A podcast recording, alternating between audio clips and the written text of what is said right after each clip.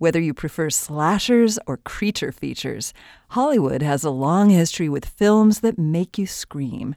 WFIU's Josh Brewer visited the historic Artcraft Theater in Franklin, Indiana.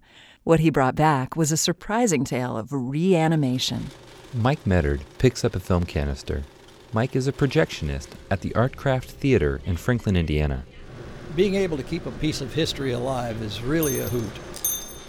Mike opens the canister and loads the film through the projector.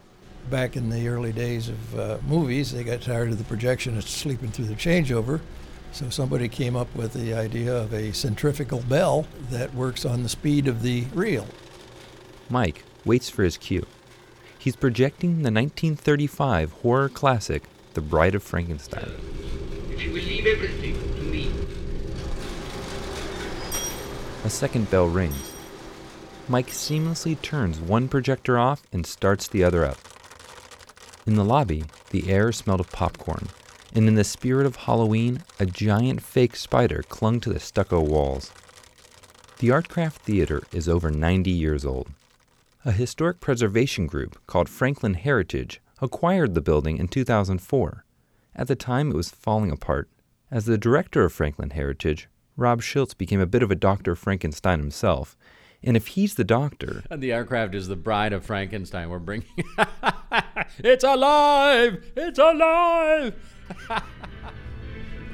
the theater attracts around 30,000 people annually. And for contrast, that's in a town of only 24,000. With all of the neon and everything that's in there, the building doesn't really feel alive until the people get there. The matinee crowd sits in the auditorium. The nearly 16 foot screen sets on a stage lined with glowing pumpkins. Rob walks on stage to introduce the film. All right, welcome, ladies and gentlemen, to the historic Artcraft Theater. Before each movie, they screen a short cartoon. And at evening screenings, there's a show with a raffle and prizes.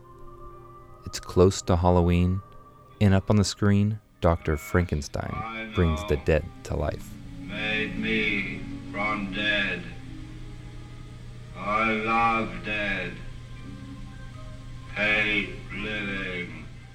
Back up in the projection booth, Mike Medard waits on his cue to change the reels.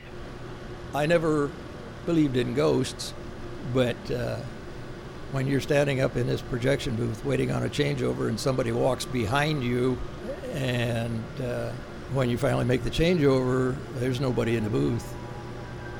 You know, you know that projectionists of old are up here keeping an eye on what we're doing.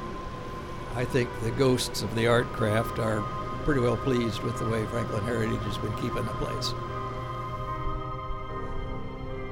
For WFIU Arts, I'm Josh Brewer.